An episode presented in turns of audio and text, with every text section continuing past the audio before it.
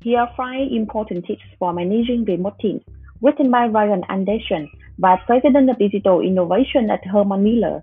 1. Understand the challenge of helping everyone stay connected and engaged.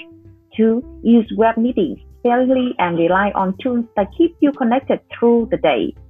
3. Make sure important conversations and decisions include remote team members. 4. Get creative with ideas for socializing digitally. 5. Regularly check in with team members and establish outcome driven performance metrics. Thank you.